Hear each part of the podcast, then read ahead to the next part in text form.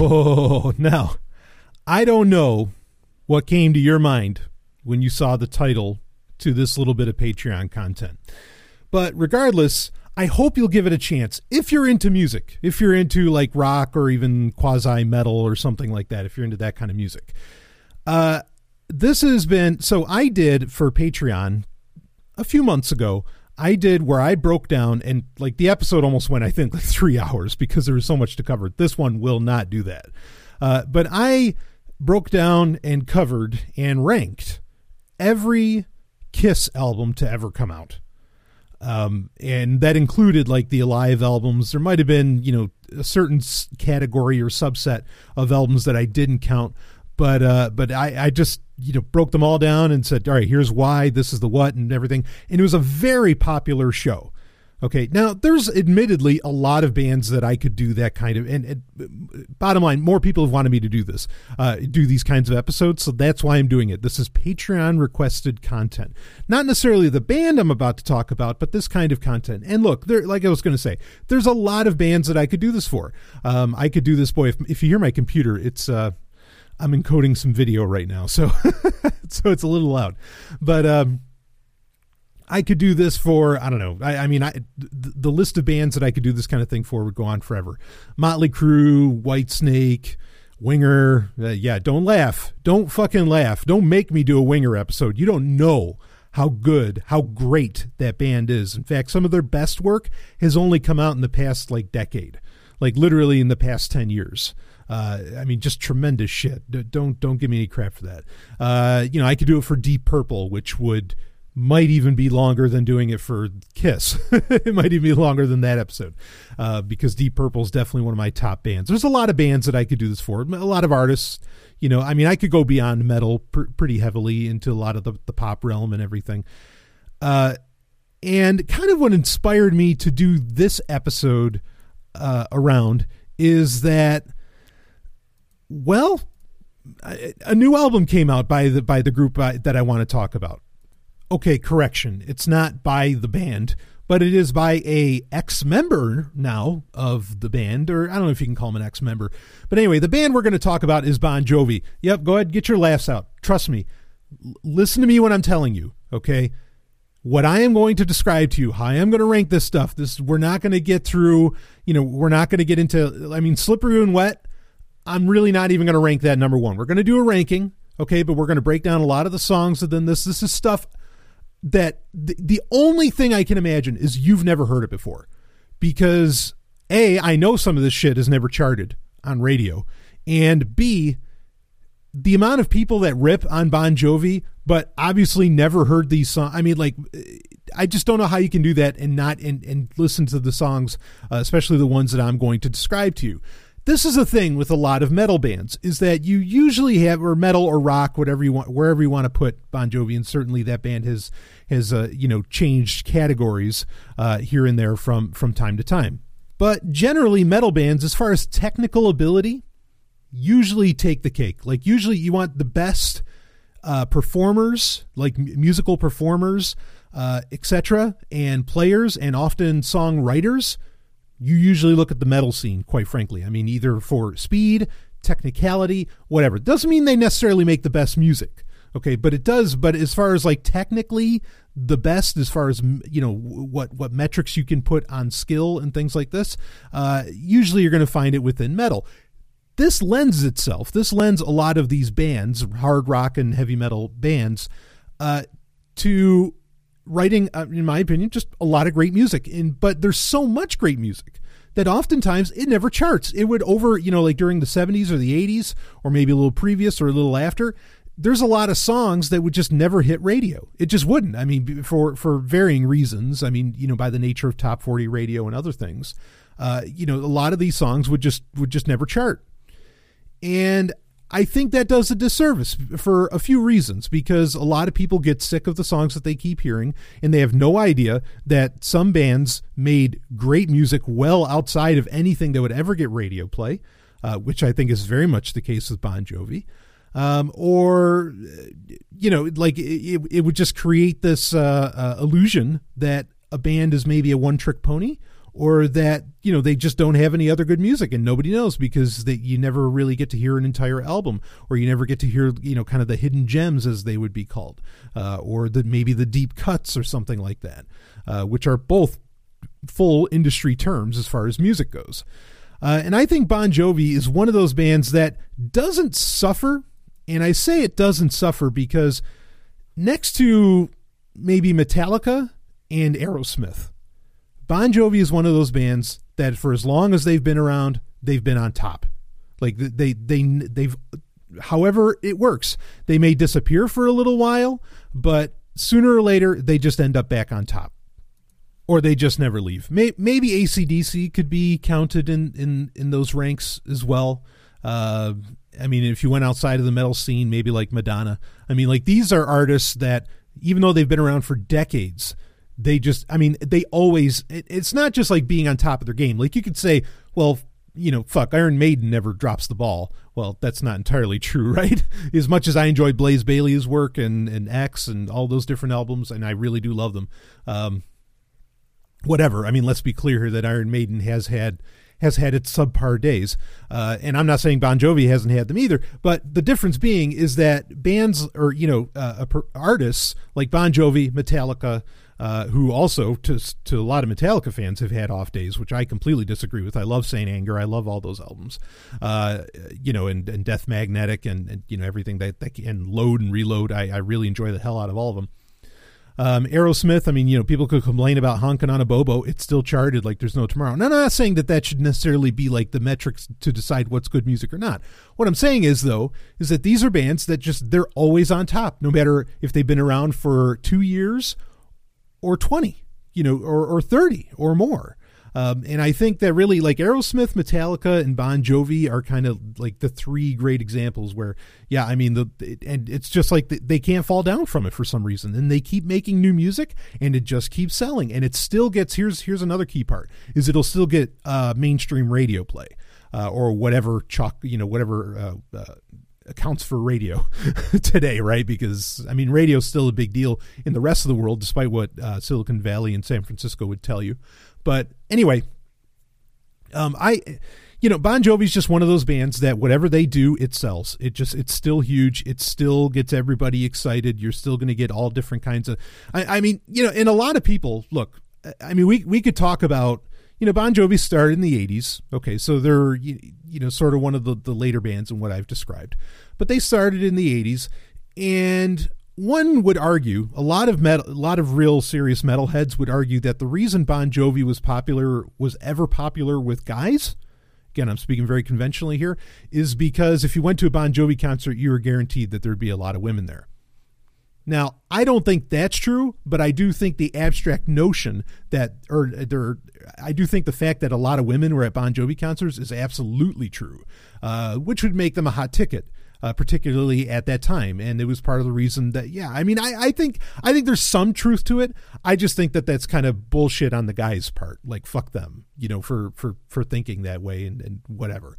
Uh, but yeah, I mean, let's be clear here. Uh, bon Jovi worldwide has sold well over 100 million albums. I mean, this is one of the biggest selling bands in history, you know, and, and a lot of that success has to do with, uh, of course, what, what some people would, would consider their seminal album, um, that being uh, Slippery When Wet from, uh, you know, from 87. Um, I, or I'm sorry, from 86. You know, Slippery When Wet let let's just talk about this, you know, right out, uh, and, and then I, I want to get into the ranking. You know who Bon Jovi is. Give me a break, okay?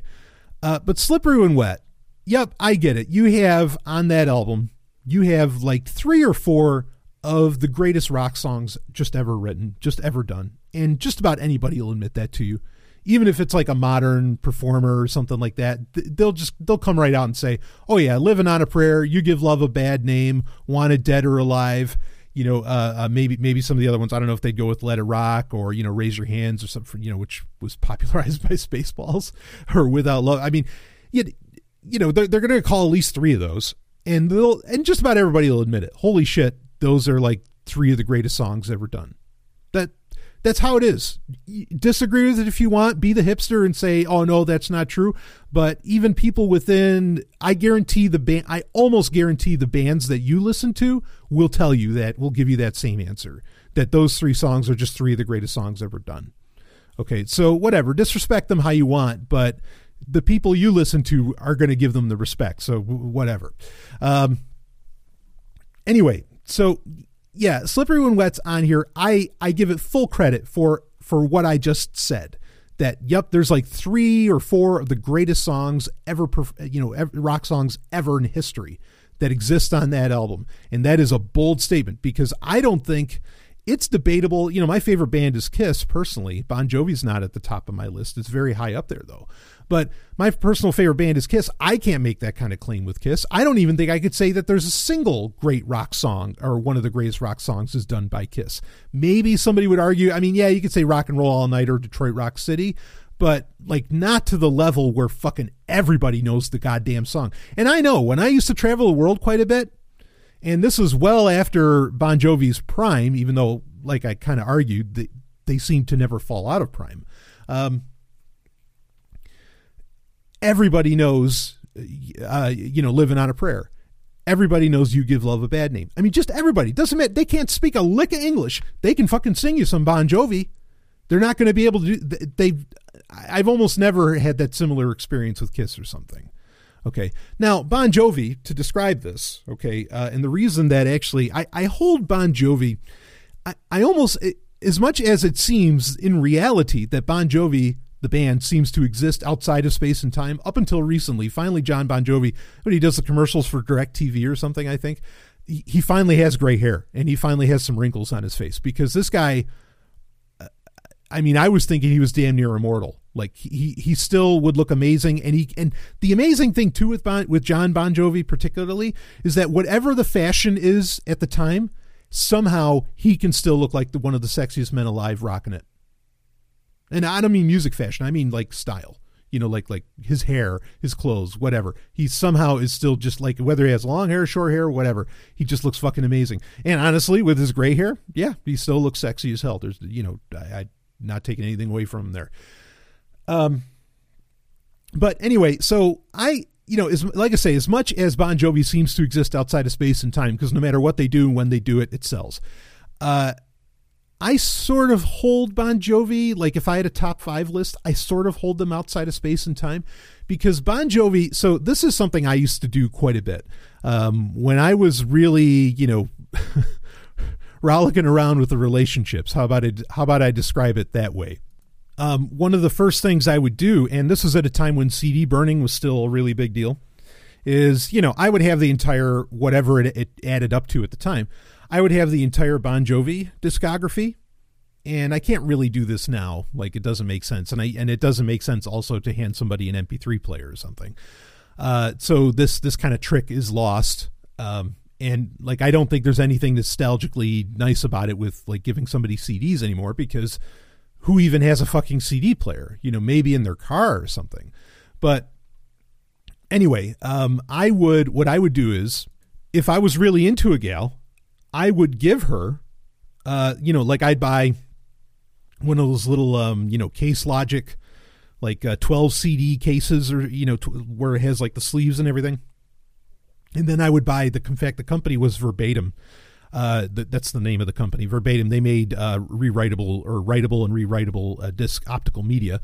And they had ones that looked like records which were really cool. They they were CDs that looked like records, and they even had like kind of a scratchy top to them, or you know, like a like it had a uh, a texture at the top. That's the word I was looking for. And I would just make make them an entire a copy of the entire discography of Bon Jovi. And in fact, if I was still with the gal and the new Bon Jovi album came out, um, I would either mail them, you know, or whatever, because sometimes I was involved in, you know, long distance polyamorous relationships, whatever. Um, I would I would mail them like you know the new CD. uh, and like I would do this because you know, ladies my age maybe this isn't all true. I don't know because I know I have a lot of uh, I, I, know I have a lot of ladies that are uh, patrons. Uh, but ladies my age, around my age, generally love Bon Jovi. whether they listen to him regularly or not. If you put on Bon Jovi, they're all over it. They're all about it. And great. That's good. Okay. but understand that me, genuinely, without whether or not women were into it or not, I genuinely love Bon Jovi's work. Like, I, I mean, I think it's phenomenal stuff. And that's what we're going to break down here uh, in this episode. And we're going to, you know, we'll do the full ranking. So, but this is something I, I did a lot. And I, I think it, I think it helped matters out you know not that you can necessarily fuck to bon jovi but it can definitely get you in the mood and can get you feeling like pretty uh, well, pun intended, wild in the streets, shall we say? Woo! uh, and it'd be really nice, you know, because like I'd go visit a gal or something, and and she'd have one of those CDs playing, you know, in, in her little Sony boombox or something. And and again, the world's different now; you can't exactly do that, but at the time there you know that had a lot of meaning and and like that really meant something and also at the time especially earlier on uh, not everybody had a cd burner you know so that was kind of a rare thing and that even gave you a little bit of an edge like ooh this guy can make mix cds all right you know so that was you know that that didn't hurt at all. But anyway um so but that's how important bon jovi is to me. Like it, it's it's just been a major part in in at so many different points in so many ways um in my life. It's my life. Whoo pun. Uh but yeah so i want to do a ranking. And because if you've never really like if all you know are some of the songs off of maybe Slippery When Wet or New Jersey or something like that, or maybe you know It's My Life from uh, from Crush in uh, that that came out was that 2000. Um, if that's yeah, that was in 2000. If that's all you know, there is a whole world of Bon Jovi you have no idea about. And there are albums that you probably never listened to, certainly songs you never listened to that are absolute magic that I mean they are just they're some of the, they are just tremendous pieces of work and they they have stylistic cues to types of music that you would not expect. There are whole I mean almost whole albums that sound like the Rolling Stones. If you're a fan of the Rolling Stones, which I am, I'm a huge fan of the Rolling Stones. Uh, there, I mean, there's all kinds of wild shit because it's a very talented band with a lot of varied ability and and who got so so big uh, particularly in the 80s and early 90s, that they could get away with doing anything on on their albums, and they could they could put in some some really really interesting tracks uh, on an album that would still have four or five huge hits. You know, uh, so that's that's what I want to break down to or, or break into, and that's what uh, you know, maybe you're having a breakdown because I'm talking about Bon Jovi. Okay, but but anyway, uh, let's let's do this. Let, us start breaking them down, uh, and I, and we'll start from we'll start from the top, or, or, I mean we'll start from the bottom. You know, from from the least best to the best best. How about that? Okay, because I I I dare not say that there's. Re- I don't really think that there's a bad Bon Jovi album. I think they're all they all have. I mean, some are very different from others, but they all have something special about them. They they all have something that that really works. Uh, so so let's let's break into these and I also i'm not going to do any live albums and i'm not going to do uh i'm not going to do any of the like uh, solo works or side projects because jon bon jovi uh i think he has a couple uh of of solo solo cds that he's done or at least the one. I'm not going to count the power station years. Uh, and Richie Sambora, who left the band a couple years ago and supposedly is welcome to come back anytime, whatever. Uh, I mean, it's not a situation like what happened with Alex Van Such, who was in the band and they they fired. Like they said, no, you get the hell out of here. Uh, of course, that was back during the New Jersey days. It was back, you know, before the '90s, and then they brought in, uh, uh, was it, is it not Phil Lorry, Hugh Laurie? No, I, I think I'm I'm thinking of somebody else. Anyway, no, maybe it's Hugh Laurie. I forget his name, or maybe it's Phil Hugh. whatever. so the guy. The, their their bassist, he like it's it's amazing. This guy, you know, everybody knows the the drummer, everybody knows Tico Torres, everybody knows Jon Bon Jovi, everybody knows Richie Sambora, but like most people never really knew the bassist that was originally Alex Van Such, and then they had the other guy come in, and this guy doesn't want to be known. He's in some of the pictures for things, but he doesn't want to be known because that way he gets to play and have all the fun being in one of the biggest bands in the world. But then he doesn't get swamped at stores like um, uh, you know, like, like like Jon Bon Jovi does, or even like David Bryan, you know, their keyboardist and everything, who's got a lot of talent, and he also has a um, uh, he has a, a, solo album called Lunar Eclipse, but we're not going to get into any of those. But that, again, one of the solo albums, that being by Richie Sambora, who also is not in the band right now, he just came out with. Of course, he got married to, or I think they're married to, to Orianthi, who is an awesome guitarist, known for her work with uh, Michael Jackson and others. Anyway, they came out with like an EP today, actually September 29th, 2017 where it was it was like five tracks. Very it was i love it. I think it's awesome. Uh, it's called rso that's i guess the name of their band and the album is called rise. Uh, not a very original album name but whatever. But it's more or less an ep the first track opens up really hot uh, and then the other four have a lot of varied styles to them, but I, but I actually I, I really like it. And of course, Richie also had that song, the single that he released, that was only available on iTunes, and I can't believe it. It's still only available on iTunes. The only way I have it is because uh, like I ripped somebody put it on YouTube thankfully and I just ripped the YouTube sound. Uh, but come back as me, which is an awesome song. Uh, and also Richie had you know he, had his his first solo album was a big deal back in I think that was like 1990 or 91, which was Stranger in This Town. Uh, and he's had two others besides that, I, at least. And but Stranger in This Town, House what was it? Was it House of Blues or not House of Blues? House of Oh fuck. Anyway, great album. There's a song on there, Rosie. If you want to hear something extant from one of the guys in Bon Jovi, the song Rosie is fucking awesome. That should have been on a Bon Jovi album. It is so goddamn good. It's heavy. It's got great licks, great lyrics. Uh, the whole thing. It, it, it's yeah, yeah. Stranger in this town, awesome album. But I'm not going to get into those, and I'm not going to do any of the live albums, uh, even though uh, they've only really had a couple over their entire career, which is actually pretty impressive that that's all it's been. Um, I won't, except for Crossroad. I probably I, I don't think I won't be ranking um, any of their other because Crossroad has like four or five new songs on it. Um, but I won't be ranking their greatest hits albums. Um, even though there's the the album This Left Feels Right, which is kind of what you what you could call a remix album, but it's done by the band itself, and that's not bad. Like I I like This Left Feels Right. Uh, especially they they do a rendition on that of um, "Wanted Dead or Alive," where well you, you kind of I can't describe it. You have to hear it, and it's it's not that different, but it's like somehow they pulled it off to be a lot more epic. Uh, and then they do "Living on a Prayer," where Bon Jovi actually does a duet of "Living on a Prayer" with Olivia Diabo. Uh, Diabo, I think that's how you pronounce her name. Who, if you remember from Conan the Destroyer, not the Barbarian, Conan the Destroyer uh, she played uh, the princess, the blonde princess in that. Uh, and that that's awesome. I mean, there's a lot of cool stuff on that album, but I'm, I'm not going to include that uh, in the rankings here. Um, so anyway, I'm also I'm probably not going to. They they had they had that big compilation album, which is uh, 100 million Bon Jovi fans can't be wrong. I'm not going to include that here either because that's like a lot of outtakes. And really, the best song off of that in a different form ended up on Have a Nice Day from 2005 anyway. So so that that won't be making this list. I just want you to know that I, I know there's a bunch of other extant albums, live albums, and whatever else that, that that could be included, but they're not here. So all right, let's let's get into this now.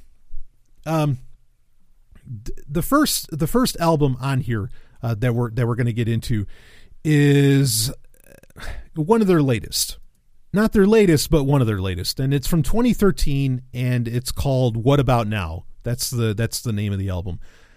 It was still it still sold. It still did serious money. They still toured for it, and they sold out every every venue. Okay, uh, it really only had one hit that they released, and that's the very first track, which is "Because We Can." Now, this isn't the first album of the bunch like what happens is is there's a moment and, and we'll talk about this this album is surprisingly a little bit higher on this list um, there was they came out with lost highway in 2007 bon jovi did. And this was actually a country album. We'll talk about it. We'll talk about it. I'm not a country fan but we'll talk about it. Okay. Uh, after lost highway um, they they came out they, they've had like three or so three or four or so albums after that. And these albums have had this very toned down, it's rock, but it's not really hard rock, and there's no really crazy riffs or anything, which maybe that's why Richie Sambora left because he was tired of not being able to, you know, to, to put in some hard riffs or something. Uh, it's very, I mean, it almost sounds like U2, and I'm not a fan of U2. Uh, in fact, U2 might be another one of the bands though that you could rank up there with like Bon Jovi and others, where look they they just they're always on top. You know, like Metallica and uh, and Aerosmith, where they're just always on top. U2 certainly deserves to be in that ranking, I guess, even though I'm not a fan. Um, but they started to sound sort of like U2, not as not as bad because I I just I can't handle Bono. Uh, but yeah, I mean, and a lot of those albums are actually at the bottom of this list because it's just the sound that Bon Jovi does a great job with. It's very epic and it has a lot of emotion behind it, but I'm I'm just not feeling it. And the bulk of the songs on this album aren't bad, but they're also like like nothing's nothing's really it's not blowing up my skirt. It's not making me all excited. It's not something I listen to while I'm working out. Not that every album has to be something that I can work out to or fuck to or something, but yeah, it, it's just not there. Uh, in fact, I, I mean the the song because we can I really enjoy that. I like that. That that has a little bit of guitar uh, you know I mean not a heavy guitar but that's got a bit of a guitar to it and everything. Uh, and not not terrible but there's not a whole lot to say about this album. Everything else on it really isn't that memorable. Uh, you know there's there's nothing nothing terribly impressive here. So why don't we just go on to the next album? Now, the next album actually is their latest album from 2016, and it's This House Is Not for Sale. Uh, this this album has well a couple interesting things about this. One is is they released every song from this album on YouTube ahead of the release of the album. And Bon Jovi said, "Look, he said, you're not you know, you, there's no point in holding back on the songs. Like people are going to hear it one way or the other. You might as well be the person out, you know, putting it out there out front and at least get people going to your channels. And this is the thing about Jon Bon Jovi that people don't know. He is an incredible he's an incredibly shrewd businessman. Very very shrewd businessman. Uh, in fact, he has he has like these these four rules um, that I've personally lived by for a long, long time. Um, he kind of has like these four golden rules, and I keep them written down and everything. Uh, and the the main one out of it is think really, really long term. Uh, and he's obviously done that uh, because I think a lot of these songs they probably wrote at the same time, but they just like would start releasing them, you know, on various albums over a certain amount of time and everything. But you know, like and and there's other rules, business rules that he lays out that are that are just just, just pure gold. Um, so he gets it. He knows the score. He's not living in the 1980s still or the 90s or something like that. He's very aware of what's going on. So you can listen to this entire album absolutely for free. You don't have to pay for Spotify or get the ad version of Spot. You don't have to do any of that. You can go right on YouTube and rock and roll. Uh, and I, I like this album. It, it it still it still has that sound that you're hearing in What About Now that is a little like okay, come on, give me a little something more. Give me some more energy. Uh, but it kind of works in this. The song "This House Is Not for Sale" is fairly, you know, it has has some fair rock to it. You know, it, has got it's it's got some it's got some riffage. Okay, uh, I enjoy that. I mean, and most of the tracks are very enjoyable. "Devils in the Temple," um, uh, "Labor of Love." I mean, like th- there's there's a few good songs on this one. I, I really like it. Uh, and it, and actually later on, if you get the if you get the deluxe edition where it gets into like "All Hail the King," uh, "We Don't Run." Goodnight New York. There, this is something that we'll cover as we go over all of these albums. Bon Jovi albums, some of the best Bon Jovi songs never even saw, forget about the fact that they never charted, forget about the fact that they never went on the radio. They never got released in America. Like ever. They were on the, you know, on these uh, on on the international releases of these albums and we'll we'll describe I mean, like some of their best fucking songs ever you know, minus the three songs we mentioned earlier from, uh, you know, from Slippery When Wet. Uh, and that's criminal. Like, that's really criminal. Like, I remember, well, we'll talk about as we break into these. But anyway, this is a band where really you want to make sure you're getting like deluxe editions or you're getting all of the bonus tracks and you want to do the research and look into that because those bonus tracks, I'm not kidding, are just some of the best rock you'll ever hear. But they're total bonus tracks. Never saw the light of day in America, not officially. So, anyway, um, yeah, so this house is not for sale. Good album. You know, it, it's a good outing. It, it's a lot better than What About Now. Like by, I mean, orders of magnitude, it's better than What About Now. Uh, so anyway, let let's move on from that, uh, and then we can get into really the album that started this new sound, which was in 2009, uh, called The Circle, uh, which had a, a few a, a couple of big hits actually as to where the previous two albums I just described really only had their one major lead track hit. Uh, you know, What About Now had, um, you know, had the, the first track off of that.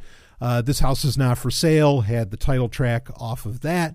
Uh, and with the Circle, you had two songs, or there was actually, I think, three songs that were that were a really big deal.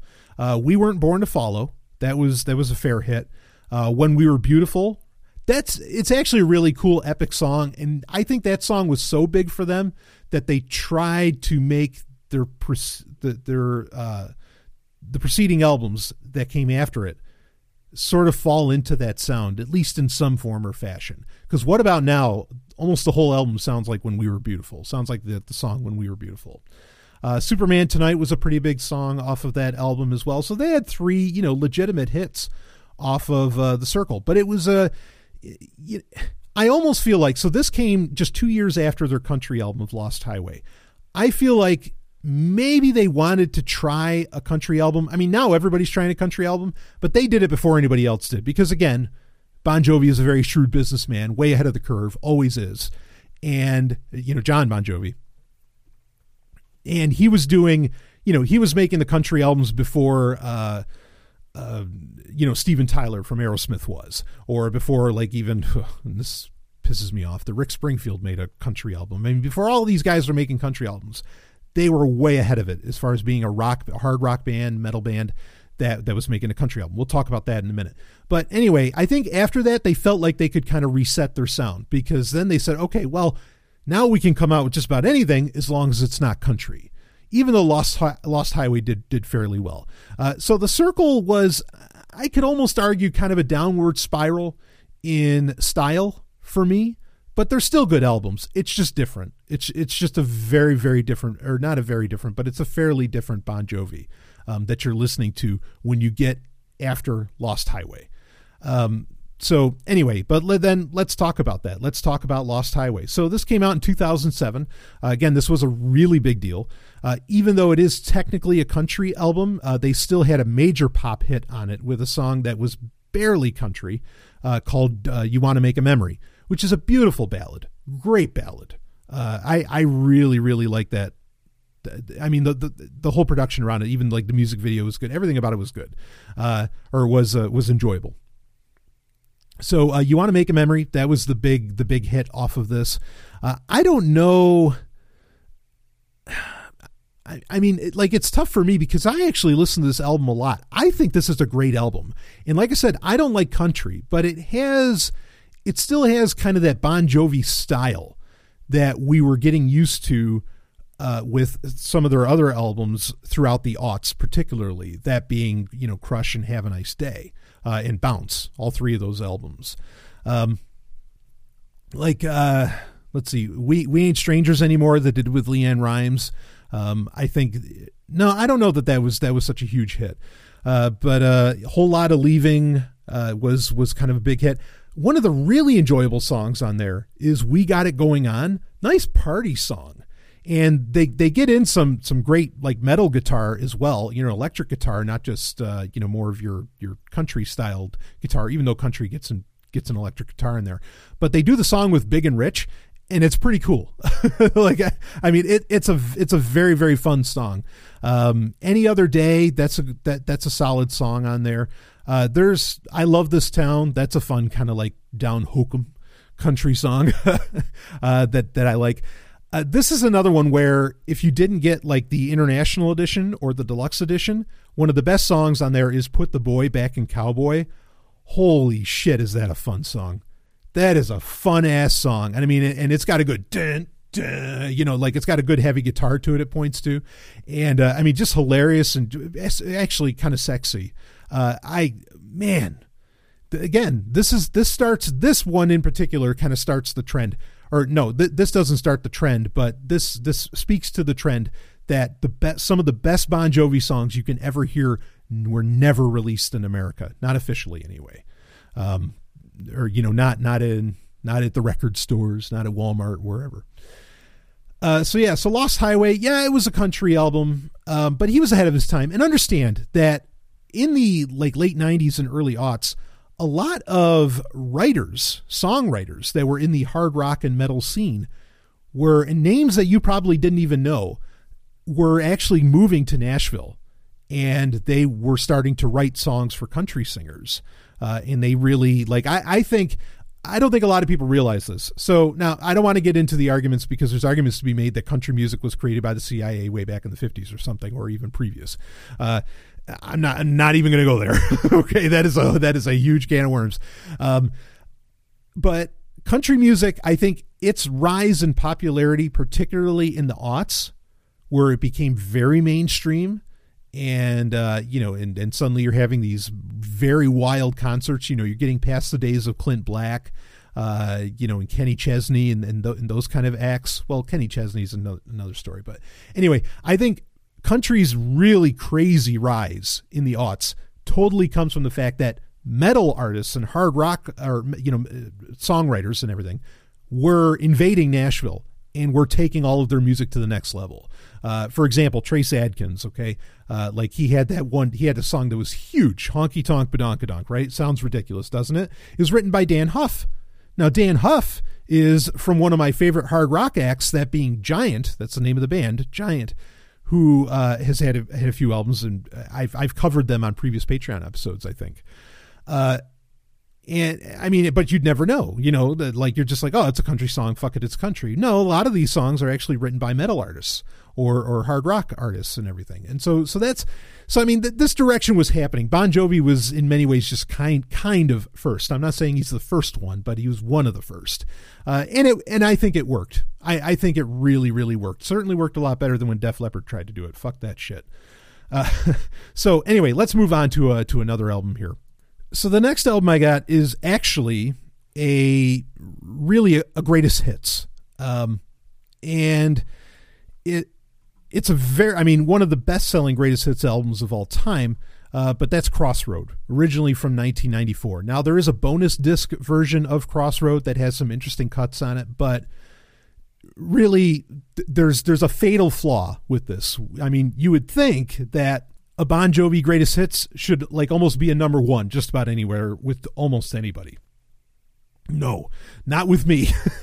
because all right, so there there's some good new songs on there. Someday I'll be Saturday night. Very cool song. In fact, sounds a lot like it's kind of a precursor to the sound that they would start going with after Lost Highway, right? Uh, when when we got into albums like The Circle, What About Now, and uh, you know This House Is Not for Sale. Um, you have uh, Always, I think is it was a, was a new track on that. Uh, and and there, there's there's a couple others on there that are, that are new tracks. Here's where it falls apart. Okay, and also uh, "Blaze of Glory" gets put on there. That's important to point out. Uh, which was from uh, Bon jo- Jon Bon Jovi did the score for Young Guns 2, the movie Young Guns 2, and he did a song on there called "Blaze of Glory," which is an awesome song. Technically a solo work, but it, it's so good, kind of like that song "Rosie" by Richie Sambora that I mentioned. It deserves to be on a Bon Jovi album. I'm glad it got there. Uh, but there's a song they did a remix of "Living on a Prayer." They call it "Prayer 94." It's terrible. It's just one of the worst fucking things. It's so bad. Like I, like I said, there was the the quote unquote remix album of "This Left Feels Right." Uh, where they redid a bunch of their popular songs in, in completely different styles and everything.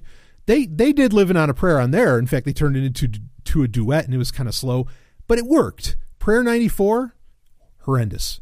Fucking horrendous. Uh, and I mean, fortunately, they still put Living on a Prayer on the album. I mean, if they didn't, you know, I think there would have been uh, not wild in the streets, there would have been riots in the streets. Uh, so Crossroad, it's it's good, and and the the few songs that you know the three or so songs that are new on it are fantastic, but that Prayer ninety four is so bad, uh, it's unforgivable. You know, so so it, it, it causes this to chart very very low. But i do like i mean i really do like the new songs that are off there. Like someday i'll be saturday night i think it's such a great little song. Um, that played well off of not what is the next album on the list but what was the kind of, kind of the, the, the coinciding release uh, because they would come out with their greatest hits and then within that year in 95 or you know that was 94 but then in 95 but the time frame that they actually released was within a year uh, they released these days uh, which was a, a, also a departure. It was kind of a new sound and a unique, somewhat of a unique sound for Bon Jovi. Uh, we'll talk about that later because that ranks very high on the list, even though it doesn't sound like most of the songs you would have, you know, most of the, the hits you would have heard off of Crossroad. So, but let's go on to the next album. And the next album is actually one of their very early albums from 1985. So Bon Jovi started in 84. They had their self-titled album. Uh, and then they, the next year, the following year, again, they had all that talent uh, they came out with their sophomore album, which was uh, 7800 degrees Fahrenheit. Now, the name 7800 degrees Fahrenheit, a lot of people don't actually know what, what the fuck is that. Like, why pick that temperature? What's the big deal here? Is Bon Jovi just that hot? Well, maybe. But 7800 degrees Fahrenheit is the temperature at which rock burns. you get it? Hard rock. 7800 degrees Fahrenheit is when it melts. Not when it burns, I'm sorry, when it melts. But um, it's a pun. I, I thought it was pretty clever. Uh, most people know the song In and Out of Love, which is the title track for this album. Uh, there's some other great songs on this King of the Mountain, Tokyo Road, uh, Secret Dreams. I mean, like, like there's some genuinely great quality songs. And it has. Post rock is actually a. That's actually a genre. Um, but I think this was an attempt. This this doesn't sound like anything that you would normally find under post rock, but I feel like this was an attempt of mixing of, of trying to do something that was rock, but was something beyond that. And maybe if electronic, you know, some kind of EDM or electronic, I mean, it's not, you can't dance to it. Don't, don't, don't confuse me. I'm just saying that they make rock instruments sound very, very different on this album. Uh, and I don't know what to call that. Okay. but, uh, but this is a very unique, very unique album, but I, I enjoy the hell out of it. Uh, and, and I think it, I mean, it's pop rock, but there's something a little extra. There's something very unique about 7800 degrees Fahrenheit. So uh, so it ranks a little little bit higher up um, uh, on on the list here. So, but you know, and then actually, let's let's just do the next one. Uh, of course, the the next on on here is the, the uh, is the the title or uh, the self titled album from '84. That being Bon Jovi's Bon Jovi. That's why it's a self titled album.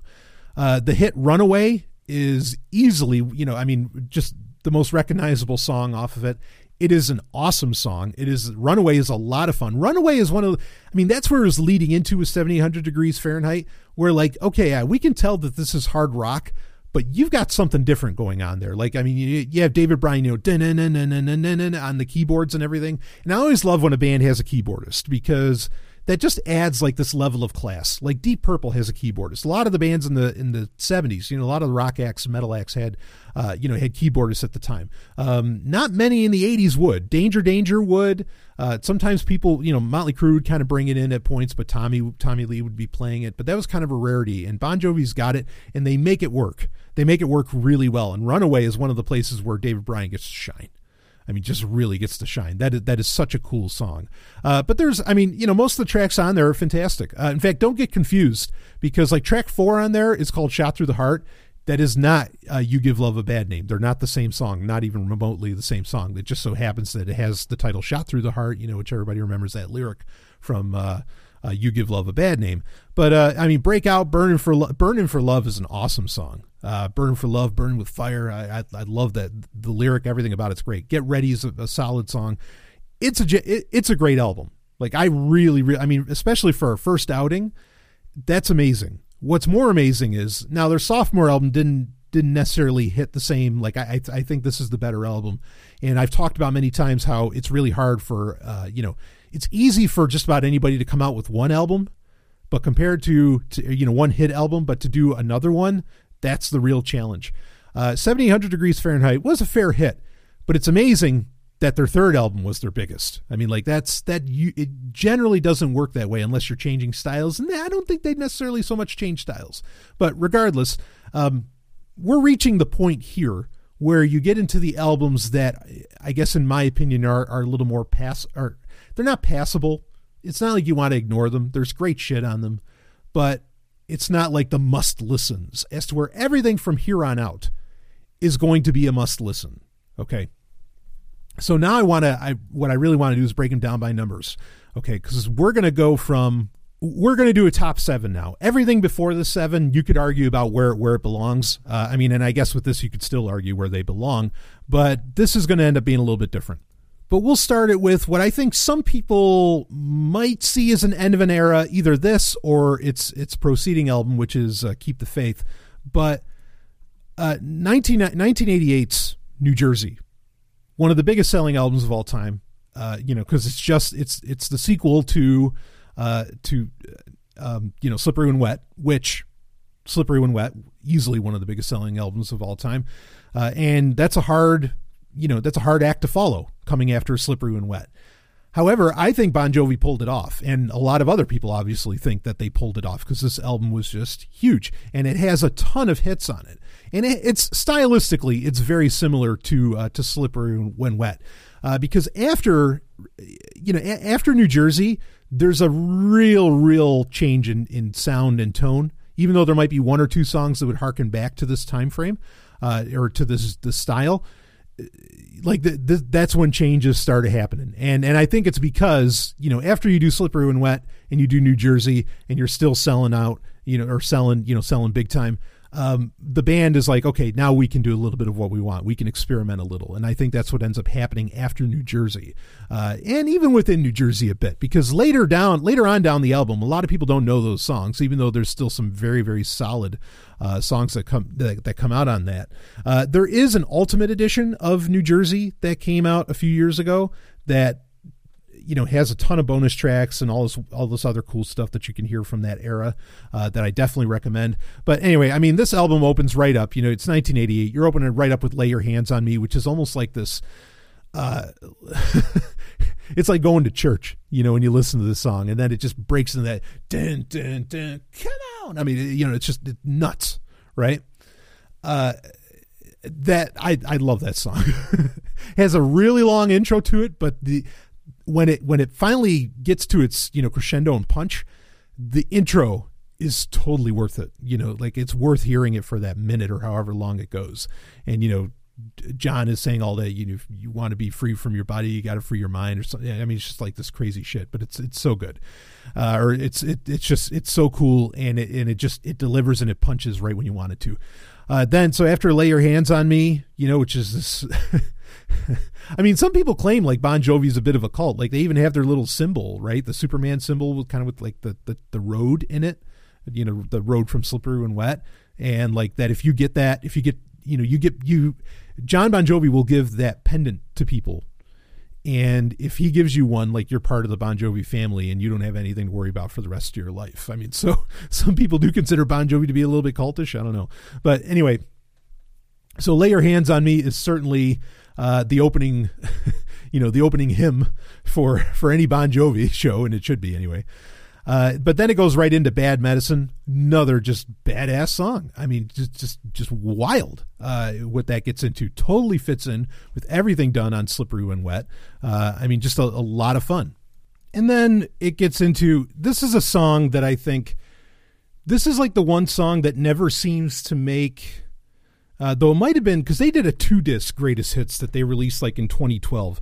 Um, it might have been on that, but it was on this Left Feels Right. But of course, it's a remix of it, and it's a completely different song from what uh, uh, from what appears on New Jersey. But this is a, this is one of their best songs that you don't. I it was a hit, but like never shows up on any of their greatest hits albums, and usually doesn't appear on a live album either.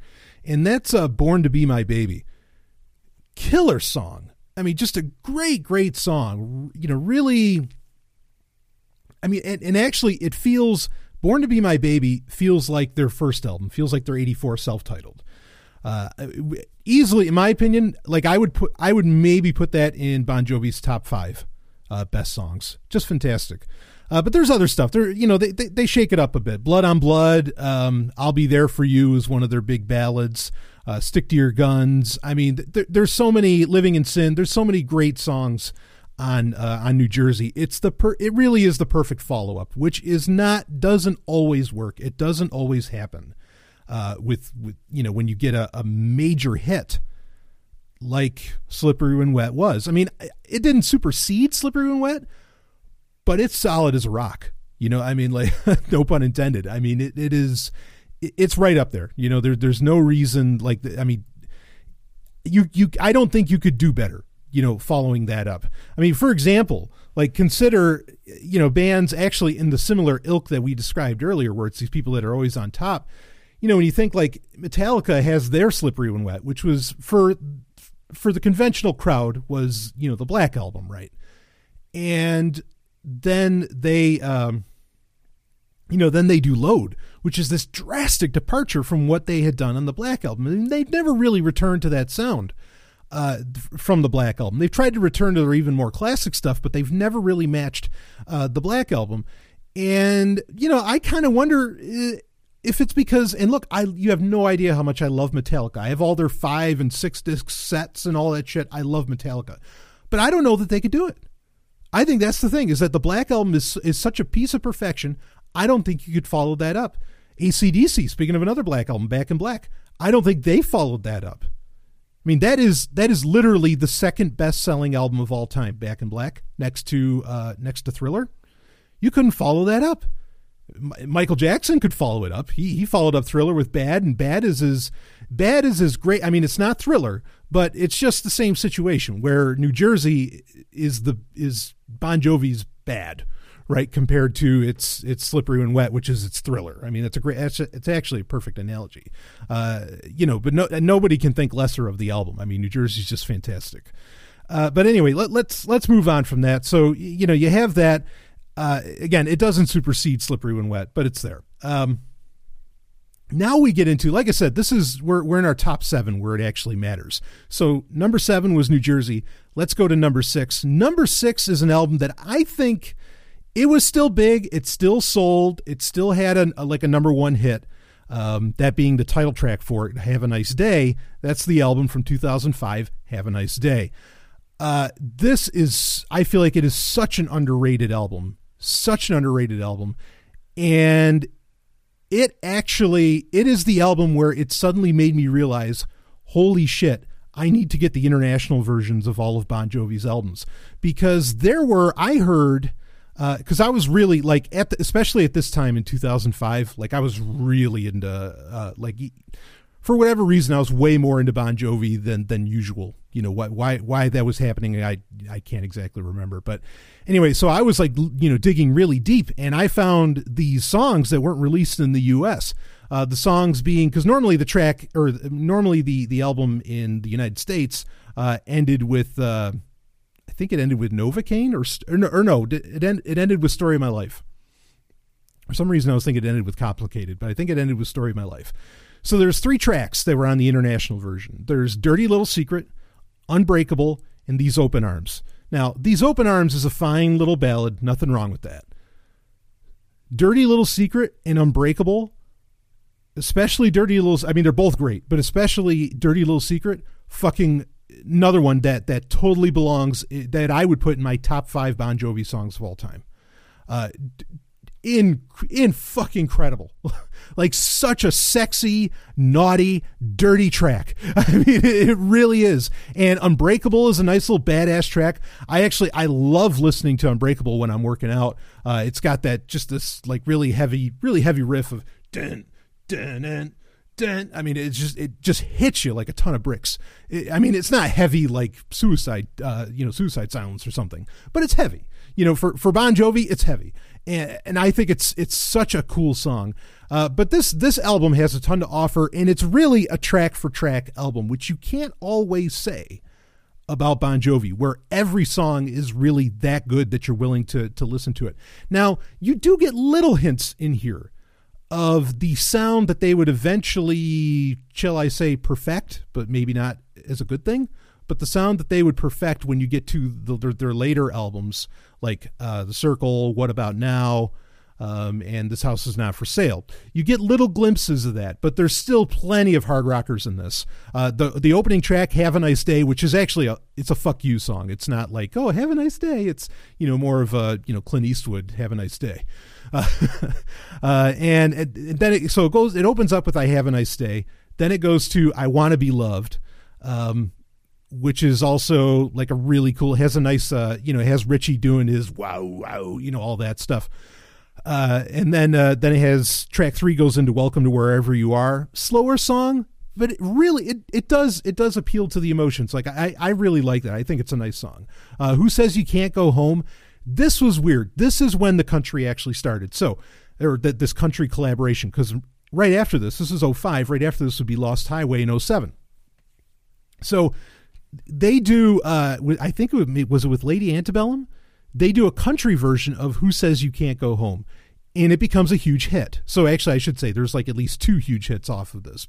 Well, Have a Nice Day wasn't a huge hit, but Who Says You Can't Go Home was a major, major hit, uh, especially on the country charts because there's a country version of it. And uh, I mean, it's a fine song without the country version. I don't really care for the country version, even though it's a duet, and that's kind of nice. Uh, but yeah, but it goes into Who Says You Can't Go Home, which was a hit, whichever version you happen to listen to. Uh, and then track five here track five is the interesting one okay and this this is exciting for me so in the the year previous in 2004 they released their was like a five disc box set called 100 million bon jovi fans uh, can't be wrong loaded with demos unreleased songs and all that stuff it's a very worthy box set it's a very well done box set some box sets are shit and really don't offer anything. This is a box set that's not exactly a greatest hits, but it just offers. I mean, it just gives you so such a, a, a great uh, collection of rarities from Bon Jovi that you probably just never knew existed. And some of them are like tracks from these. Again, it's one of the ways that I was introduced to tracks that were only available overseas, that weren't available in the United States because they made them available in this collection. Not all of them, though, so you still want to be looking for those international editions. Um, but one of the one of the unreleased tracks on there was a song called Last Man Standing. Now, this is really interesting, and this is the power of Bon Jovi and probably why they feel confident when they do remixes and like re reinterpretations of their own songs. Uh, there's a song on there called Last Man Standing.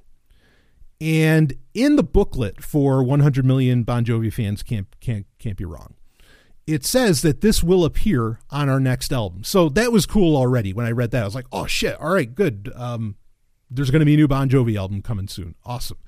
And it ended up being Have a Nice Day. And the song Last Man Standing ended up on, on the album. On the box set, it's this very slow, very epic. And I mean, it's genuinely an epic song uh, and it's all about and it, the song's got a great message too. It's all about like everything being computerized whatever and you know nobody actually plays instruments anymore blah blah blah.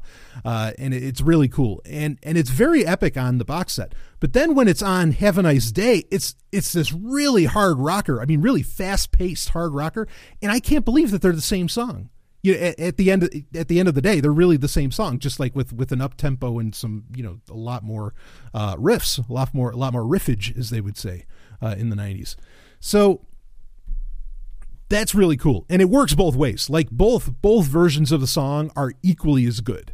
Uh, I might even like the one off the box set, the slower version, a little bit better because it is such an epic like kind of story being told, which I know you wouldn't believe that out of a Bon Jovi song, but it really is. Uh, so that's cool. Last Man Standing's cool. Bells of Freedom. I actually used to like that song a lot, but particularly more when um, I was a little more Yay America. Uh, but uh, then uh, then it gets into songs that are that are you know kind of okay, but I mean they're still very enjoyable. They still keep the pace going. Uh, Wildflower, Last Cigarette, I Am. Uh, Complicated's a good song. Then Novocaine, Story of My Life. They're they're all they're all fairly good songs, and they start to kind of like hint again at that that new sound that's going to be coming when we get to like 2009 with the Circle and and the albums past that, and and it all kind of works. But again, if you have the international edition, then you get Dirty Little Secret, Unbreakable, and these Open Arms.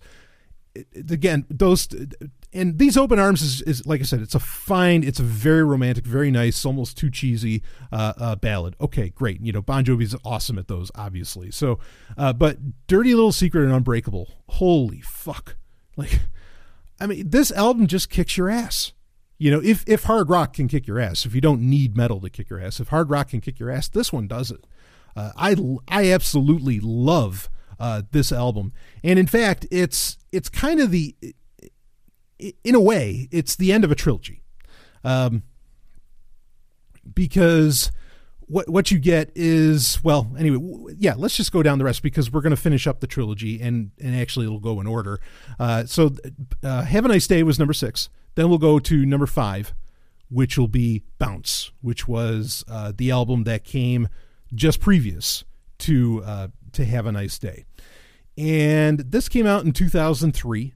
Uh, this is another one where there's a whole lot of bonus tracks that you can get your hands on. Uh, the bonus tracks, not as riveting as what the bonus tracks for Have a Nice Day were, but they're well worth it. Uh, but this is another album where, yeah, kind of track for track, it just starts hitting you right, right from the beginning. Undivided is a really cool song. Doesn't get it never really got played enough, even though I think it was supposed to be kind of a hit, but it, it, it, didn't exactly happen. But it's a great opener. And then you get Every Day. That's the second track, Every Day. Awesome song. In fact, I remember when this first came out, I was playing Madden 2003, which would have come out in 02, so it was just before I went into the military. Um, and every day was one of the songs on there that would play during the menu and i always thought it was so awesome when that would come on i mean but again that just goes to show how big a deal Bon Jovi still was is that he was getting, you know, in 2000 in 2002, he was getting lined up with all the latest acts like Andrew WK and and which he was a big deal at the time. Uh, you, you know, and, and, a lot of these other people who have really come and gone, but Bon Jovi was still there. It's just amazing. Uh, so every day, you know, that that's a really cool song. Uh, it has a flavor like It's My Life. Again, the, the, three albums I'm describing here, we just did Have a Nice Day. Now we have Bounce, and then we're going to get into the other. And I'm sure you can already guess what that is. Uh, they they have the similar style and sound, and, and Richie's doing a lot of his whoa, whoa, you know, and all that crap. Uh, but I think it's really cool. Like, this is really I don't want to say it's my favorite Bon Jovi, but as far as like over a series of albums, it is my favorite, like my favorite version, my favorite style of Bon Jovi. Uh, were these albums in the aughts uh, that, that, really conquered the aughts? I mean, and these were number one sellers. Understand? The, I mean, these albums were were not fucking around, and you know, this is a band almost twenty years old at this point, and they're getting put. I remember going to Fye and all the CD stores and every, and, you know, record stores and whatever. I mean, and they're getting top placement you know, oh yeah, bounce right right at the front of the fucking store. Nobody else from the 80s was getting that shit. Nobody. That's how big these guys I mean that's that's that that's what I'm trying to say is that look, Bon Jovi like they they have uh, uh, you know they have the clout they have the the reputation and they have the ability because they deliver on that reputation um so yeah every day really really you know great intense inspirational heavy song or heavy for bon jovi of course um, after that, you go into the distance. Nice song, that's fine. Joey, nice song, fine. Misunderstood, that's kind of a funny song that which Bon Jovi doesn't generally do a funny song, but that that kind of worked. All about loving you, good ballad. I mean, this is another one, track for track. Every track you can listen to. Hook me up. Here's a nice another heavy little song uh, that that just has this really really. I mean, the the opening riff just makes you start moving. Uh, and then then uh, right side of wrong, you know, not bad. Love Me Back to Life. You had me from Hello. Uh, and then there's uh, Bounce, which of course is the title track, which that's another one of the heavy ones, another like really inspirational song. I don't know. They, they, they just pulled it out where they're like, yeah, I'm going to do this. You know, like that was kind of the attitudes of the songs. And, and I thought it just worked. And then there's also Open, uh, Open All Night, which is not the same thing as what was on uh, Have a Nice Day, but another nice ballad. So, you know, just another another great album and they all have the same sound. All the same sound that started in the year 2000 with Crush, which was considered to be Bon Jovi's comeback. Which I find kind of humorous because it really only had been 5 years. Like you know, it, it had been five years since their last album, which was These Days, which we'll talk about. Um, so I, I don't quite get like why i mean yeah it's it's good marketing. It's a great way to to get people excited about something when you say oh you know here here's their uh here's their comeback album right? But admittedly like if if it were a longer amount of time i would totally agree. This is absolutely like a comeback album. I mean this is uh similar to say deep purple you know coming back with perfect strangers you know, after what I mean, I don't think that they were lackluster albums, but like as as far as coming back to kind of a prominence or maybe a sound that people are digging, whatever. Uh, yeah, it really. Uh, I mean, Crush crushed it. It just did. I mean, this this was a monster album. You have no idea. Uh, and and oddly enough, it was a huge album. There weren't there weren't a whole lot of like chart topping hits. It's My Life was a big deal.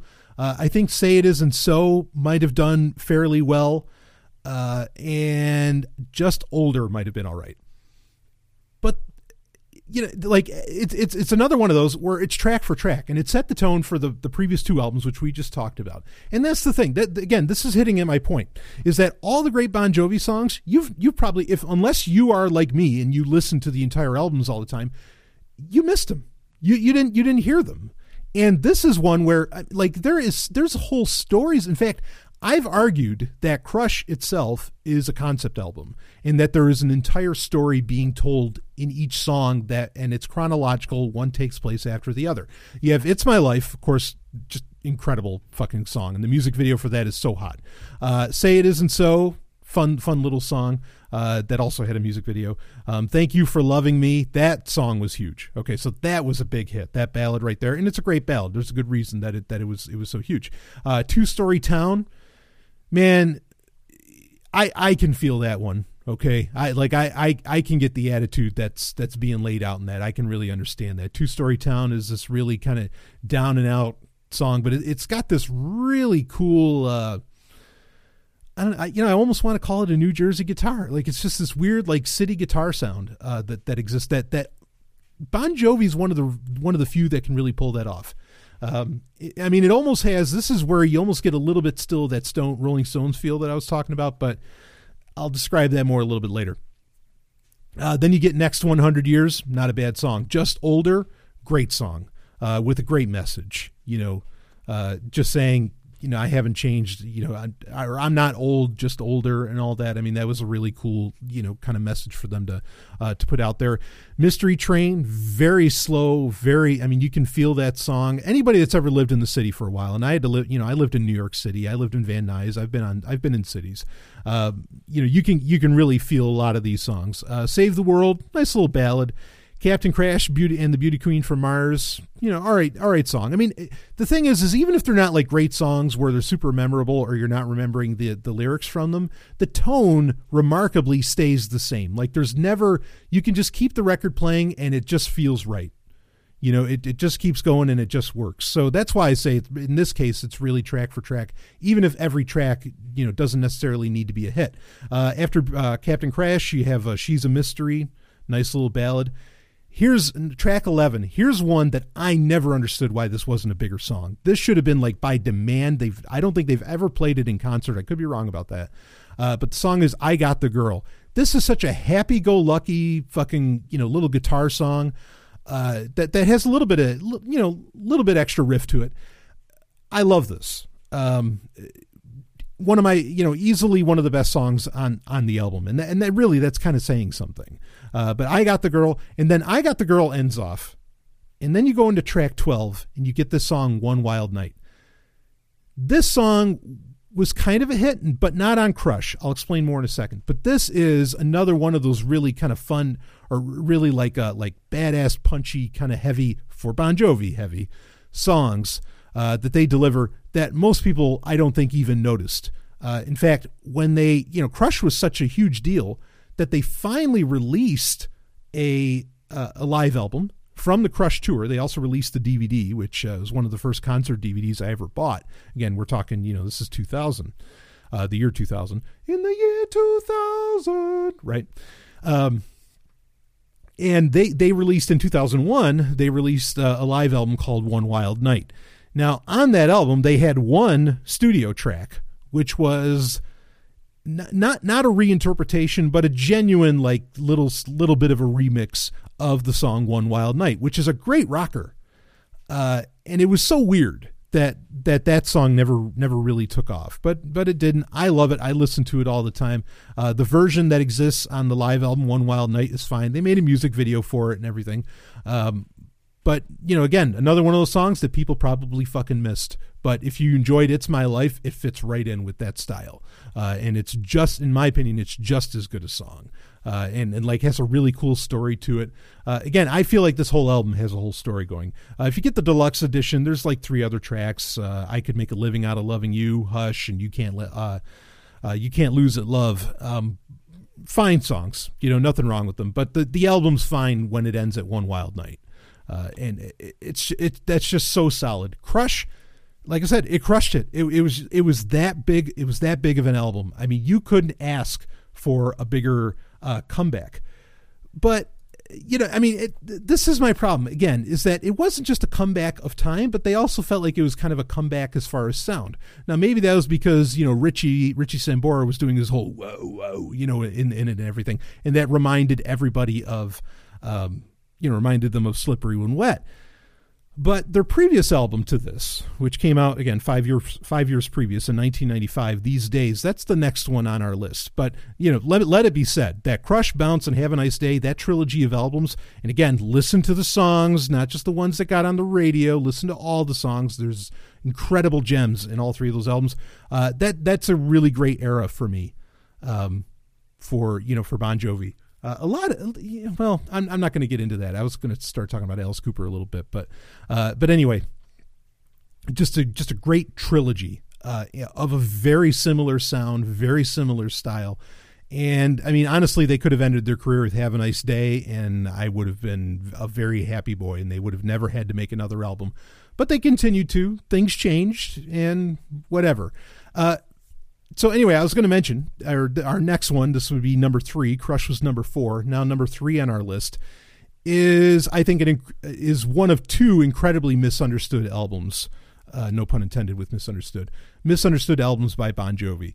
These Days, which came out in '95, was a dramatic departure from the sound that they were pushing throughout the 80s and early 90s. Okay, a dramatic departure.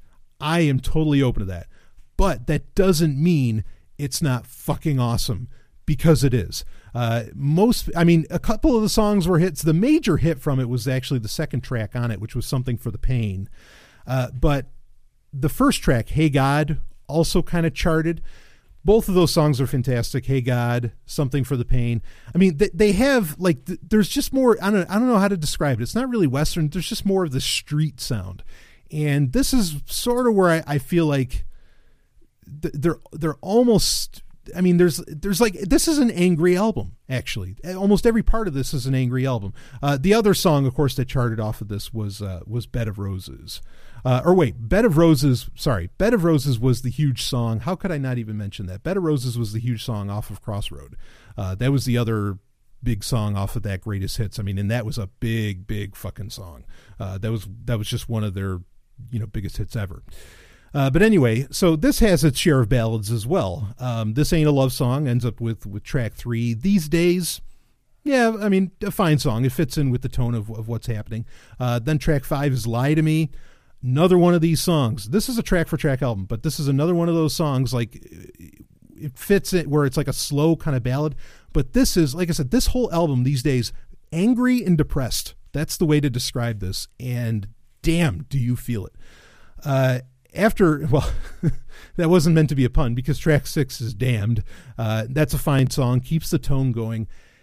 Here's here's the real gem in this next to maybe like uh, hey god which is probably well to be my second favorite song off of this. Um, and that's uh, track seven which is my guitar lies bleeding in my arms. This is a really depressing angry epic song that nobody hears uh, I mean, it's like it's epic, and it gets man. I mean, it'll rip your heart out and stomp on it. Like it, it is wow. Uh, I you know if, if I mean sometimes you know when I'm writing when I'm writing short fiction or or anything that you know and I, I need to like dredge up some emotions. This is one of my go-to songs for when I need some epicness, you know, some epic anger. Uh, I mean, it's not anger like you know, it's not painkiller from Judas Priest or something, but it's anger over like a loss and everything. I mean, it, it's just really, really something. Uh, but the rest of the the rest of the songs, they all kind of match that same, a similar tone. They all fit in with what the album is trying to say, uh, and and I I like it. I mean, it, it's I can I understand why it wasn't as big a hit with um, with a lot of people as far as uh, you know bon, bon Jovi fans because again, this was a huge change but shit, I think they delivered. I mean, this is this is something special. This is a really really special album um, that, yeah, I, I, think gets ignored, and and that's a pity because Something for the Pain's a good song. That's the only one that that uh, that really got. I mean, this ain't a love song. I think got some radio play as well, but that's the one that got the major radio play because it's the only one that's remotely happy. Everything else is just fuck you, you know. And and I I like that. Uh, but people miss this. They you know they, they they have no idea that this came out in '95, and and they completely forget about it. And usually they just think, oh yeah, they did. I mean, maybe they'll remember Keep the Faith uh, or they'll just think, oh yeah, they did New Jersey, then they came out with Crush. I mean, that's that's how a lot of people you know think about Bon Jovi, and that's a fucking pity. Uh, so these days, at number three, very different album, but when you get it, if you feel it, you feel it, and you know why it's number three. Uh, next one is actually the big one. I'm not going to give it number one. I, I I think if anybody's actually knows the discography for Bon Jovi, you were probably expecting me to say, "Oh yeah, we're going to do Keep the Faith." No, Slippery When Wet. So now you probably know what number one is, but we'll get to it. So Slippery When Wet, which came out in '86, uh, again, as we've been saying this whole time, just no bones about it. It's one of the biggest albums in history. It has three of the greatest, it has you know three or four of the greatest rock songs ever done ever done by anybody. I don't care. Name the fucking band. It doesn't matter. these are three of the biggest songs in history. And anybody will tell you that. Any musician will tell you that. It's worth their fucking salt. I really, I've heard punk rockers fucking talk about it, and they say that no, those songs are just amazing. Everybody knows it. This this this album was huge, you know. And and is that enough reason to give it number one? Yeah, sure. But for me, as a Bon Jovi fan, it doesn't it doesn't take that spot. I mean, yeah, it's kind of a situation where like similar to Back in Black, right? With with AC/DC, where you know there's some songs like "You Shook Me All Night Long," where yeah, like I can't listen to that anymore. Like that's one, and it's hard for me to have a song where it's been played too much. That one's been played too much. uh, but yeah, I mean this this album's amazing. You know, I, like it'd be disrespectful if I put it any lower. Uh, you you open it up with "Let It Rock," which is another one of those, just like just like New Jersey, how New Jersey opens up with what is effectively like a church hymn. "Let It Rock" comes off that way, uh, you know, but with metal, uh, you know, with with with electric guitar. Uh, you give love a bad name. What what the fuck do I need to say about that? Living on a prayer. What do I need to say about that? Social disease. Great song. Opens up with like moaning and everything. And Dr. Bon Jovi, please report to that. I mean, that, that's that's so much fun. This is a fun album. This is a ridiculously fun album. You know, and and track for track, of course, like every song on here is. Every song could have been a hit. Every song is fucking awesome. Uh, you wanted dead or alive? What do you need to say? You know, even that's fun, and that's like kind of a serious song. Uh, now it's to the point of cheese, but I get it. Raise Your Hands, made popular by Spaceballs, one of the best songs ever done. Uh, Without Love, awesome ballad. I Die for You, badass fucking song. Like, I mean, just, you know, it's a love song, but it's a hard hitting love song. I love that. Never Say Goodbye, perfect ballad. Wild in the Streets, beautiful celebration. Fuck yeah, let's get wild in the streets. Um, now, there's been like various different packaging of this. I've never seen where there's like extra tracks for uh, for this. I think any extra tracks that existed for Slippery When Wet just ended up getting put on New Jersey. So no matter what edition you get of this, like there's no there you'll find some like live tracks and maybe an acoustic version of something here and there, but you know this album is is perfection. You don't add anything to it. You just leave it be. Maybe you remaster it or something make it sound a little bit better on modern sound systems. But uh, it, it is it is one of the one of the ultimate rock albums. And like i said you talk shit about bon jovi all you want. You ask the musician, musicians you love they'll tell you this they'll tell you exactly what i just said. I mean you just you can't argue it I mean, would you say Back in Black was a, was a terrible album? Nobody would fucking nobody would say that. Even like pop singers won't say that, you know. And I think it, it's true for this as well. So I don't need to spend a bunch of time on it. Millions of albums sold. I mean, you know, again, like I said, Bon Jovi has over 100 million albums sold worldwide. Half of those are probably this. you know, worldwide, it, it's it's probably around half that are just slippery when wet. I mean, because this this was just this is a masterpiece. Um, however, like I said, and, and we want to we want to wrap this up a bit. Um, and, and you probably know every song off there. You know, one of the my points in doing this is to introduce you and to mention to you songs that you probably never heard before, and we've mentioned a ton of them, um, except for when it's in like the, the the lower down albums. Those you know, there's not a whole lot to listen to on on some of those, but uh, you know, that's Slippery When Wet. You probably know every song, so t- take that for what you will. Uh, now, the number one album. Let's do this. Drum roll, please. You already know what it is, though, because I said it. 1992's Keep the Faith. Phenomenal. Phenomenal. And the only reason that I think this album isn't as well known, a lot of people might know the song Keep the Faith. Um, but, and maybe I believe or In These Arms, you might know those, might.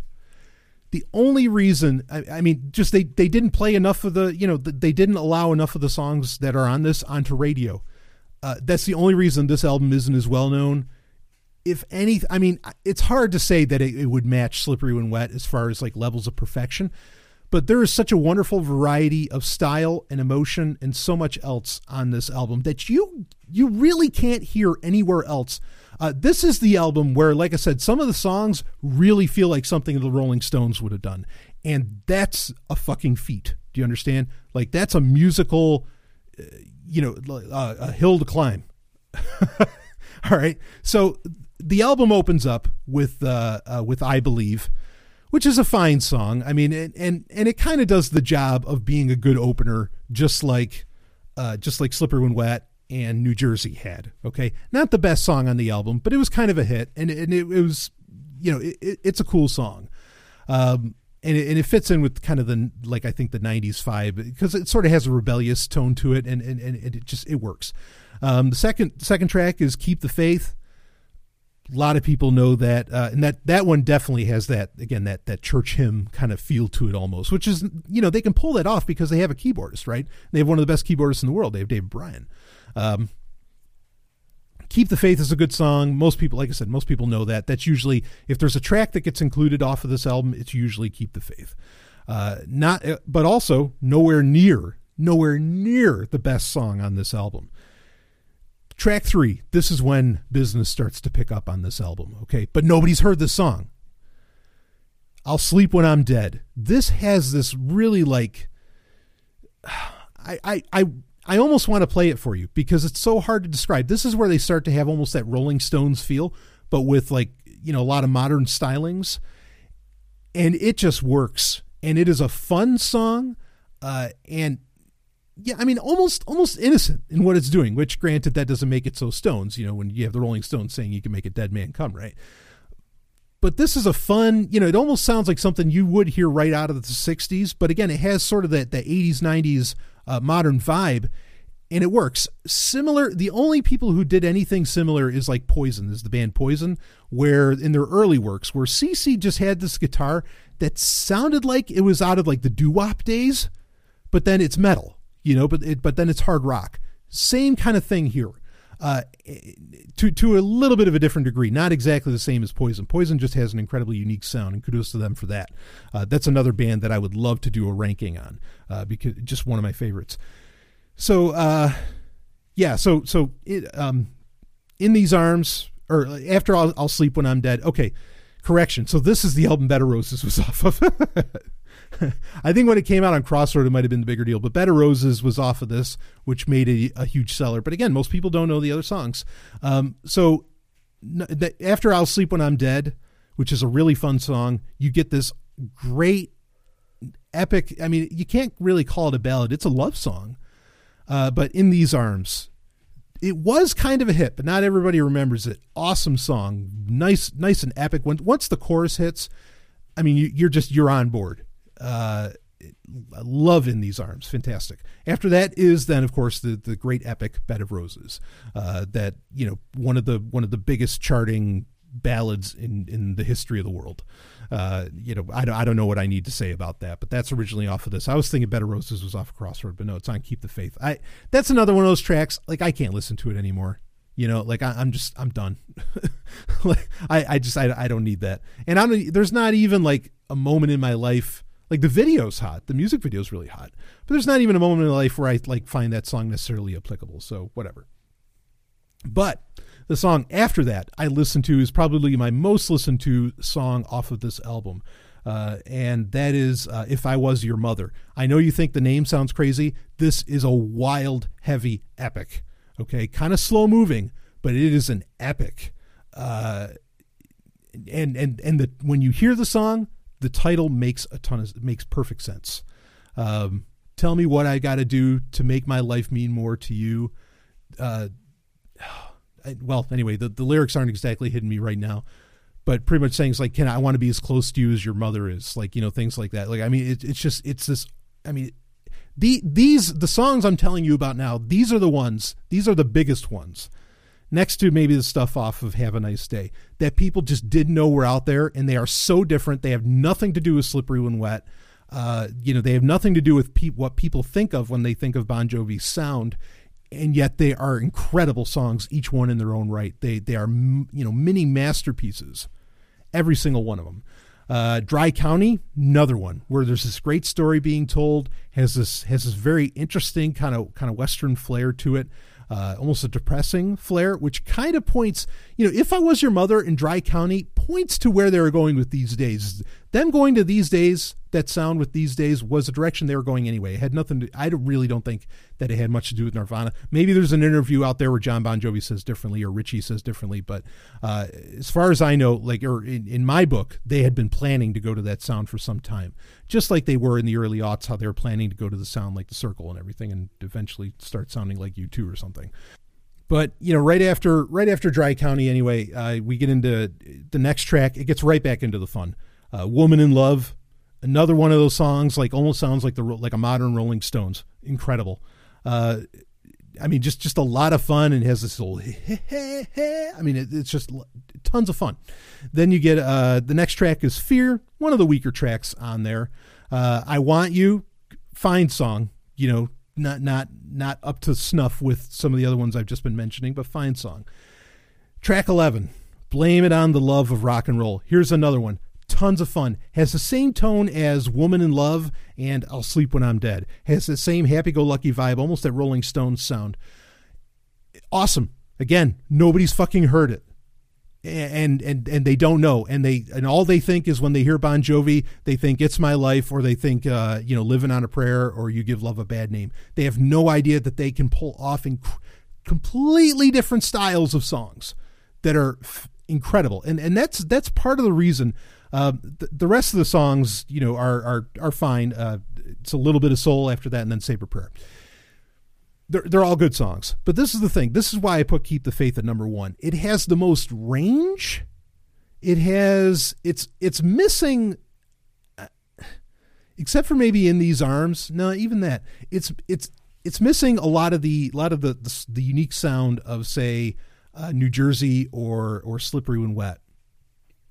But there is just such a varied uh, uh, uh degree of styles in this album alone. I mean, and it's hard to believe how many different you know, while while not every song is different, like there's three or four different styles and there's three or four songs because it's a 13 track album. You know, there's there's like three or four different songs that get to parlay that style. And I, I think that's really unique. Uh, I I, th- I, think that that's an you know uh, an, an incredible achievement for for them to do. Uh, and people just they they skip this album. And you know you know who else loves this album? Uh, and and I feel really vindicated in in putting it at number one. Uh, Eddie Trunk, who is you know maybe the greatest rock and metal DJ in history. Eddie Trunk, you know, says, "Man, he says those songs that never made radio on Keep the Faith he says those are just some of the those are some of the best songs Bon Jovi's ever done, straight up. And that's saying something because how many number one fucking hits does Bon Jovi have? They have tons, you know, over the over their 20, 30 year career. Okay, uh, so yeah, I mean, people that listen that actually listen to music and actually listen to albums instead of singles, they know the score. They know just how great this album is, uh, and you know, and how much fun it is. Now, granted, if you know, I, I and I, I don't mean this to sound insulting. There's people who don't like to have fun in their music. You know, they want everything to be, you know, angry, depressing. And look, I like that too. That's what I was talking about with these days. Or I, I mean, I could I could talk about all the butt rock and everything else that I, am totally into all that. Please understand, I, I don't have a problem with it. Okay, but I also want the entire emotional spectrum of humanity in my music, and this is one of those albums that actually will deliver, um, will you know, pretty much fire on on you know, all counts. I think I'm mixing my metaphors here, but whatever. this is one that does that, that delivers that. But you know, there's people who really just they refuse to listen to anything, any kind of music that's feel good or any kind of music that's happy. Okay, I don't exactly understand that, but all right, you know that that's that's fine. I'm not I really I'm not here to judge you, and and I want people to listen to what they want uh, what they want to listen to. But you know, if you can get into the feel good songs, you know, almost the Rolling Stones Stones ish songs on Keep the Faith, you will not be disappointed. This is, I mean, trust you will love listening to this album and go all the way through. Listen to the whole damn thing because bon, that's one thing Bon Jovi can do you know AOR they can do album oriented rock right I mean they can do they can make it where you want to listen to the entire album and the entire album gives you a story and it gives you a feel uh, and yeah I mean I don't know many other bands that that can really do that like the other bands that I listed off that have the ability to stay on top I don't think any of them pull that off U2 might come close but I hate U2. like I'm I, yeah, someone's going to take that out of context I hate the band U2. um, you know, Metallica, yeah, Metallica can kind of do it, but then they have Metallica kind of has one speed, kind of. I know they can do slower shit, but you know, they, they have one attitude, I guess I should say, not one speed. They have one attitude. Uh, so you so you don't really get it there. Aerosmith, I mean, Aerosmith can make a track for track album. You know, you listen to Rocks, you listen to, uh, oh man, I mean, Nine Lives, even their you know later stuff. Um, but it never like flows as well. Somehow Bon Jovi figured out how to make things flow and make things work and make the sounds, make the songs make sense. Like everything sounds like it absolutely belongs right on that album, right next to all the other songs. And I think that's a very rare achievement for a band to do. And I challenge people to find me someone who's done that and at the same time, you know, just charted you know i mean just just like like made crazy hits at the same time i mean yeah a lot of people can make a concept album but then most of those songs aren't going to be hits it's where bon jovi and look I, am not saying that having a having a hit on the billboard 100 or something is is some kind of like thing to aspire to or some kind of metric that decides what's great music or not not really i'm just saying to be able to pull that off is something let's give credit where credit's due to be able to do that but then still have the entire album make sense, even when you have four or five, you know, chart topping hits. Most people can't do that. Let's just let's just say it. Most people can't do that. And yeah, art is subjective, but there are objective metrics that you can look at. There are numbers that you can look at in certain in certain aspects of art. That doesn't mean that Bon Jovi's better than Kiss. It doesn't mean Bon Jovi's better than Against Me. It doesn't mean anything like that, okay? But it does mean that they have some metrics where they can say, motherfucker, I'm pretty good. And right on. So anyway, my point in doing this is hopefully to to introduce you and to maybe get you to reconsider uh, some of these bands. Uh, you know, in fact, I'll tell you a funny story. So the lovely and hyper intelligent Dr. Stephanie Murphy and I, hopefully she won't mind me telling this story. We were working out the other day, and usually, you know, we decide. I mean, and actually, I just, you know, I, I don't care. I, Stephanie can choose uh, you know who's going to play what audio and you know we, we play audio in our in our, our gym and uh, she, she let me pick the audio. I'm like okay cool you know? And i said i was like oh you know what did i say? I was like i was going to put on creed or something or something was sounding similar to creed. And she goes oh my god i hate creed. I said no no no no no. I said i said no no no.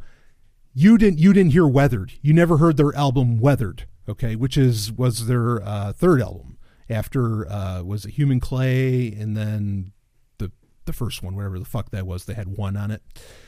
Um, I said, trust me, you never ever heard Weathered. I was like, you would not say that if you heard that. And she's like, but aren't they a Christian band? I said, no, you got to hear Weathered. And so she gave it a shot. You know, kudos, credit to her for being willing to experiment and listening to it. Because certainly, when I, when you tell me to put on music, it's a roll of the dice. You know, you have no idea what the fuck's gonna. You know, David Hasselhoff could start playing. You have no idea. And so I, I, you know, it op- weathered from Creed opens right up with Bullets, which is a genuinely heavy ass song. I mean, and Scott Stapp screaming, you know, like like it, it's a heavy song. Uh, and and it opens right up with that, and she's listening. She goes, "Wow!" You know, I mean, it effectively, you know, not that she was wrong in any way, but I was right in that. You know, I knew. I said, "Okay, yeah, I get your opinion of Creed, but you never, you had never heard this album." And when she heard it, she was like, wow, holy shit. Like track for track, she was loving it, except for uh, there's the one song um, that sounds like uh, "Can You Take Me Higher" off of Human Clay. you said it, yeah. She said it sounded satanic. You might have just heard her speaking. She's actually working out next to me. I, I'm already done with my workout, but um, yeah. I mean, she said it sounded satanic, and I was like, yeah. I mean, Scott Stapp don't let him fool you. He played the Christian card for a little while, but you know he was. I, I've seen the the fucking videos where he's you know fucking gals with Kid Rock before a show.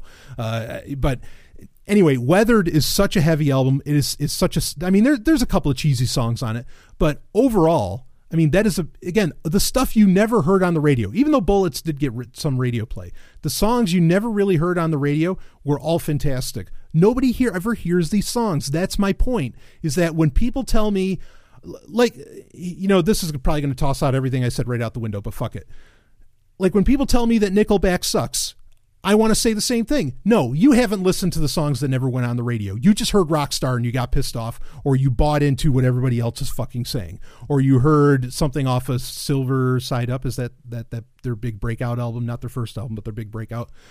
You know you heard something off of that. Okay great. You heard yeah i'm with you. It sucks. But let's listen to their other music that never saw radio and their songs that will kick your ass. Next contestant, right off the same album as Rockstar. Uh, oh, I mean, there's a ton. Even off their newer shit. I'm not saying every Nickelback album's great. It's not. I didn't care for. I thought Curb was rough. Um, was was it Here and Now? The one with the. Uh, oh, I, I, I, think I had that song about standing together or something. That was, you know, that song was okay, but the bulk of the album was shit. You know, I'm not blindly loving what they do. I'm just saying, you never listen to the whole album. You have no fucking idea that there's great fucking songs, like really great fucking songs on there that that deserve that deserve the light of day. And that's you know, and that's why I like to do these sorts of things because people just they just don't know. You know, the MTV doesn't play it, the radio doesn't play it, Spotify doesn't put. Well, of course, Spotify doesn't fucking put it on their on their algorithms. Uh, you know, Google Play Music doesn't put it on their algorithms. Well, no shit. Algorithms are, are mind. Well, I was going to say algorithms are mind control. They are, but but but I'm being a little extreme in saying that right now. So there you have it. Okay, and and so Bon Jovi, reconsider. Check out the albums you probably never heard these days. Probably give it a shot this is some epic shit. Get rid of the get bon, get the picture of Bon Jovi with his, with his hair, unless you're a woman and you think he's hot. Get that out of your head. You don't need it. Just listen to the music and enjoy the music for what it is. You know, this is the same thing when I tell people I listen to Rick Springfield and they go, "Oh, Jesse's Girl," and I'm just like, "Shut up! That song sucks." Like, let's talk about the rest. You know, put on, put on his live album, Alive, and you tell me that that's not one of the most badass live albums and badass series of songs you've ever heard. He that guy is a hard rocker, man. But nobody knows. And nobody nobody for whatever reason they, they don't want to trust me to, to to listen to it. Okay. You know. so anyway, I mean, look, when when I think something's just I like it because it's cheesy, I admit to that. I have no problem admitting to that. All right, but other times I call shots and I listen to shit and I know, no, that's fucking good.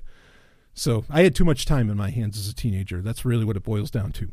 All right. Anyway, that's it.